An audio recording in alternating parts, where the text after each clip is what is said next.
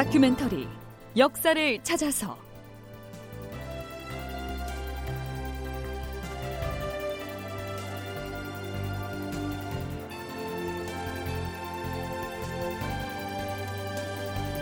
제 785편 패전으로 끝난 제1차 평양성 전투 극본 이상락 연출 최홍준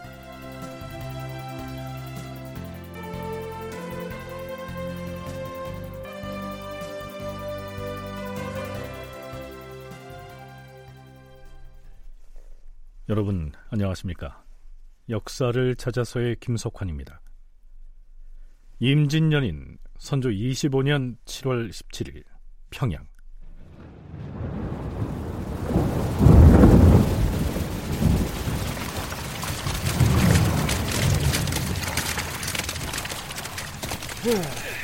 우리가 드디어 평양성에 당도한 것인가?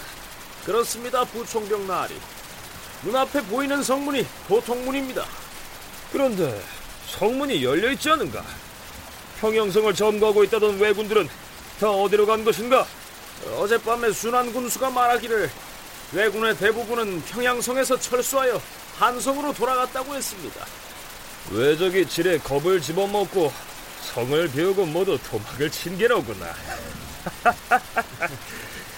자, 그럼 성을 점령하려면 어디로 가야 하는지 조선의 장수는 말해보라. 군사들로 하여금 여기 보통문을 통과해서 저 안쪽 내성으로 진격하여 장악하게 하십시오. 혹시 왜적의 저항이 있을지도 모릅니다. 부총병 나리, 제가 보병을 이끌고 선발대로 진입해 평양성의 내성을 점거하겠습니다. 좋다. 유격장 사유는 군사를 지휘하여 성을 돌파하라. 예, 나리. 자, 보병들은 나를 따라 성 안으로 진격하라! 이 놈들아! 아무리 비가 와서 땅이 질척거리기로 동작이 이리 굶떠져야 되겠느냐? 뛰어라! 뛰란 말이야! 구보로 선진하라! 네, 지금 평양성으로 진입하고 있는 이 군대는 요동 부총병 조승훈이 지휘하는 명나라 군대입니다. 그 규모가 대략 3천여 명인 것으로 기록에 나타나는데요. 물론 김명원 등 조선의 무관들도 조선군의 일부를 이끌고 가담하기는 했지만 어디까지나 주력은 조승훈이 지휘하는 명나라 군대였습니다. 그런데 평양성의 성문이 활짝 열려 있었다. 이게 좀 이상하지 않습니까? 순한 군수가 말한 대로 평양성을 점령하고 있던 소서 행장은 휘화 군사들을 이끌고 한성으로 돌아간 것일까요? 자, 어찌됐든 공격 선봉에 나선 유격 장군 사유를 따라가 보기로 하지요. 자, 내가 앞장설 것이니 평양성을 가장 먼저 점거하여 공을 세울 병사들은 나를 따르라! 장군! 장군! 저, 저기 저 언덕을 다리하고 민가에 답변하게 왜군들이 잠복했습니다! 뭐야? 장군! 왜군 복병들이 초청을! 겁먹지 말고 모두 외적을 향해 돌격하라! 자, 외적의 머리 내 칼을 받아라! 외려! 야! 잠복해 있던 왜군들이 일제히 조총을 쏘아댔다. 화살도 함께 날아왔다. 기습 공격을 당하자 명나라 군사는 자중질환에 빠졌다. 유격 장군 사유는 군사들의 선두에 나서서 마세룡 천총과 장국충 천총 등 두 장수와 함께 돌격하여 왜적의 머리 수십 개를 베었다. 그러나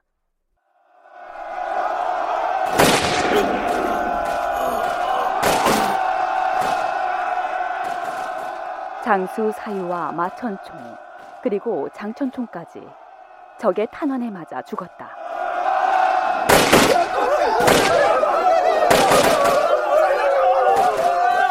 그러자 명나라 군사들은 물러나서 흩어져 도망쳤다.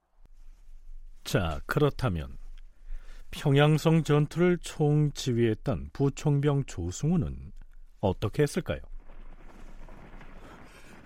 부초명 나리 어찌된 일이냐? 사유는 지금 어디에 있느냐? 나리 이역장군 사유는 외적의 총탄에 맞고 전사하였습니다. 뭐라? 그러면 천총 장국총과 마세룡은 어찌 되었느냐? 두 전총도 모두 외적의 기습을 받고서 그만 이런 이런 아니 되겠다. 되, 되각하라. 모두 호퇴하라.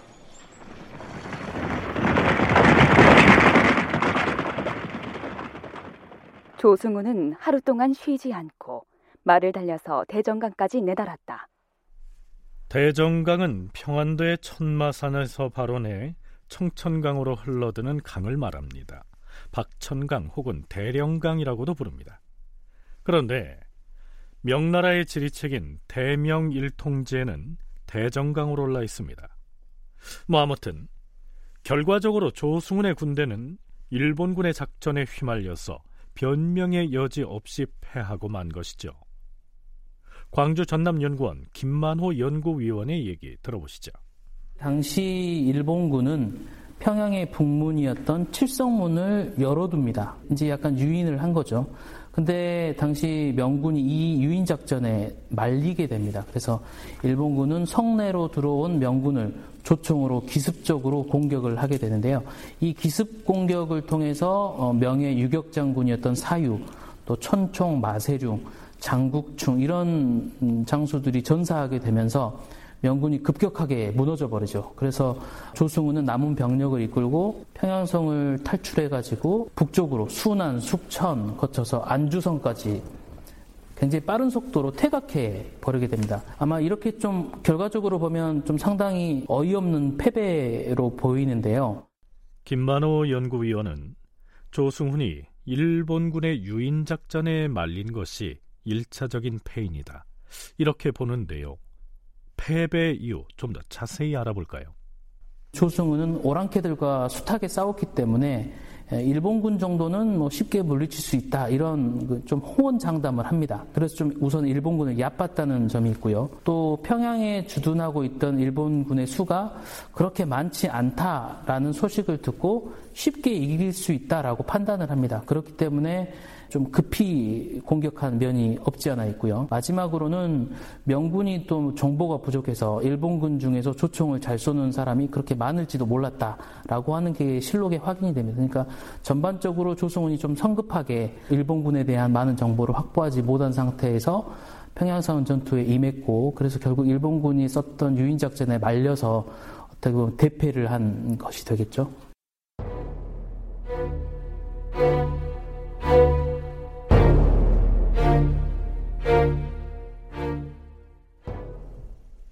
한편 임금인 선조는 조승훈의 군대에게 큰 기대를 걸었던 것 같습니다. 그도 그럴 것이 전쟁이 벌어지고 나서 육지에서의 전투는 변변한 싸움 한 번 못하고 연전 연패를 한 상황이었으니 명나라 군대가 일본군을 물리치고 이 전세를 뒤집을 것으로 생각했겠죠. 선조는 의주의 행제소에서 비변사에게 이렇게 말합니다. 중국의 군대가 이미 평양으로 전진하였다. 이제 곧 평양성 탈환을 위한 전투가 벌어질 것인데 다른 지역에서도 호응을 해야 하지 않겠는가? 비변사에서는 결전의 시기를 미리 하삼도에 내려보내서 외적을 요격하고 외구 부대의 후미를 공격하게 하라.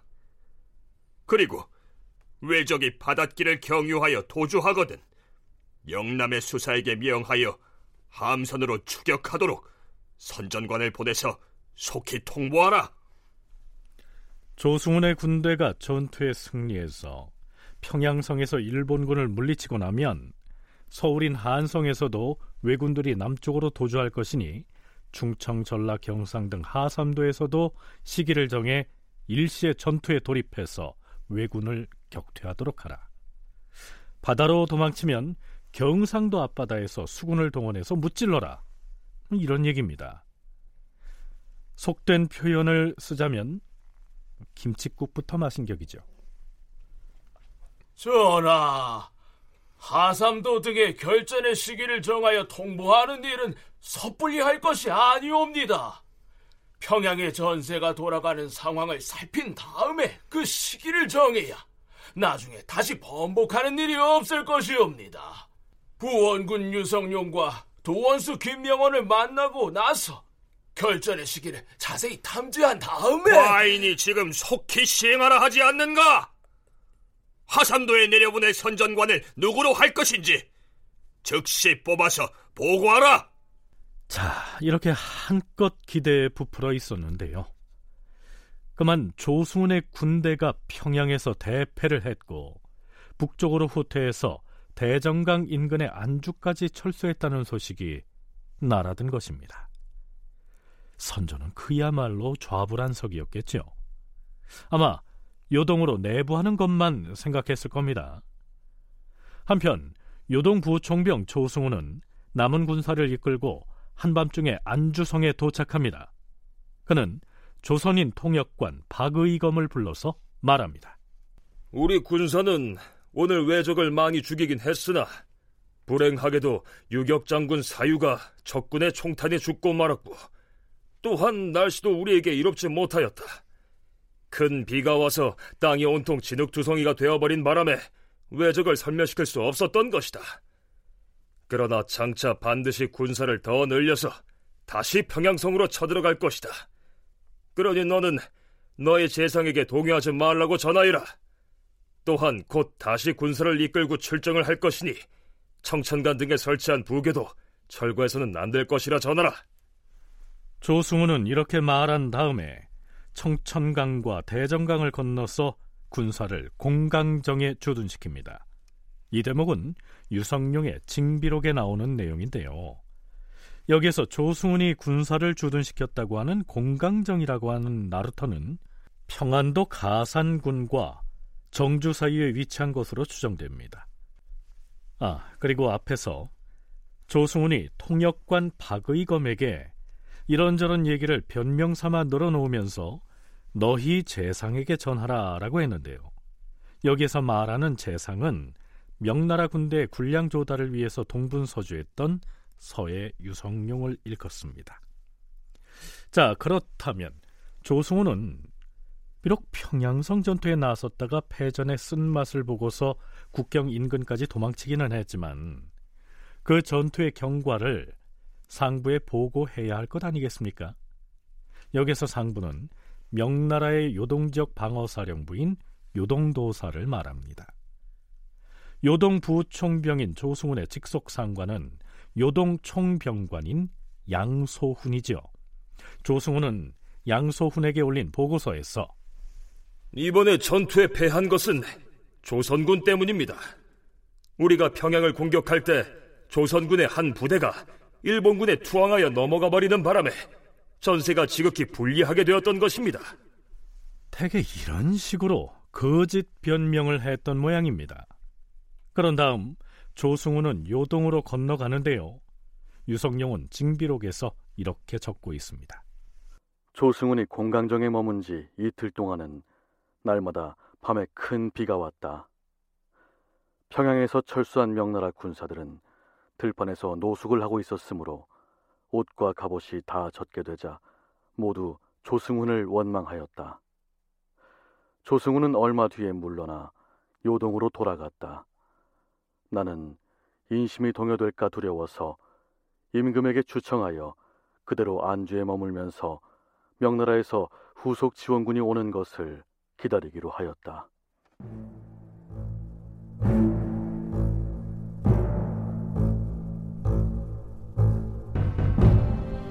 기대를 걸었던 평양성 전투가 어이없는 패배로 결말이 나자 임금인 선조는 누구보다 불안했겠지요.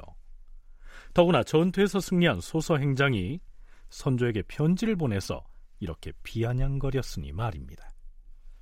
명나라 군사는 모두 오합지졸이었다. 어디 양떼를 몰고 와서 호랑이를 치려고 하는 것인가? 이제 곧 우리 일본군이 한달음에 의주로 진격할 것이다. 선조는 부랴부랴 병조 참지 심의수를 어전으로 부릅니다. 너는 지금 당장 말을 달려 구련성에 다녀오도록 하라. 구련성이라면 교동 총병관 양소군이 머물고 있는 곳이 아니옵니까? 그렇다. 그곳에 가서 양총병에게 이 공문을 전하고 조승훈 부총병을 타일러서 다시 평양 인근에 머물면서 재차 공격을 하게 해달라고 간청을 하라는 말이다. 알겠느냐? 예, 그리하겠사옵니다, 주상 전하.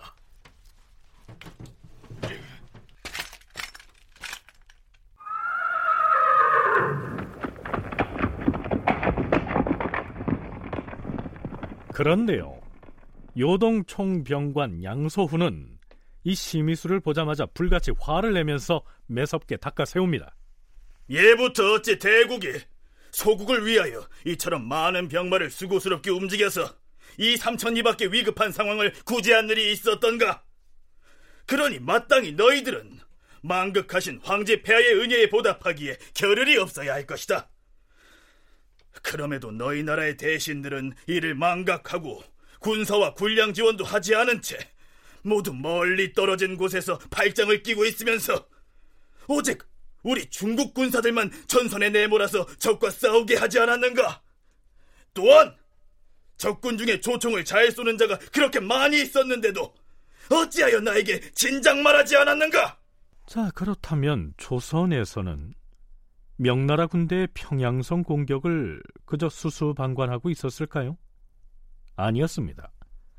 물론 전투의 주력은 명나라 군대였지만 조선군 역시 어려운 가운데서도 나름대로 애를 많이 썼습니다.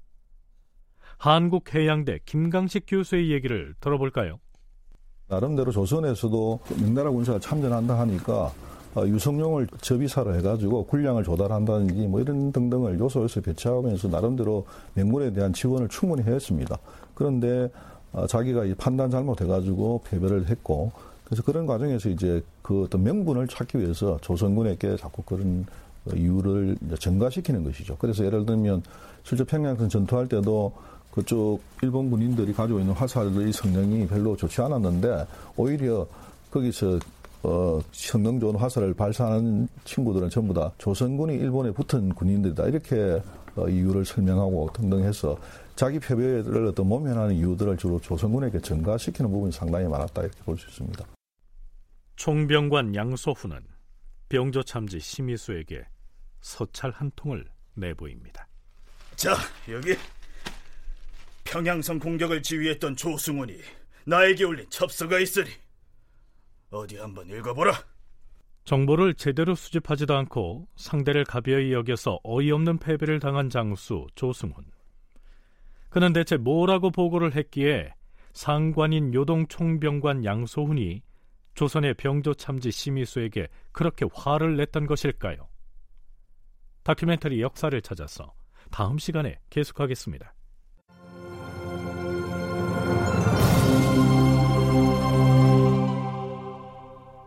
출연 선조 석승훈 양소훈 박주광 고니시 나은혁 유성룡 오혜성 조승훈 김용석 김명원 심희수 서정익 사유 황원종 대신 지병문 부하 장지민 음악 박복규 효과 신연파 장찬희. 기술 김수희.